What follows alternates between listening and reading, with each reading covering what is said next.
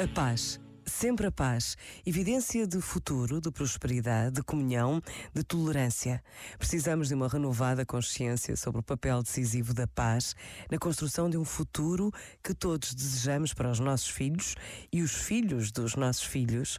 Por vezes, basta a pausa de um minuto para sentirmos como a oração é necessária nesta urgência de paz no mundo. Rezemos pela paz. Pensa nisto e boa noite. Este momento está disponível em podcast no site e na app.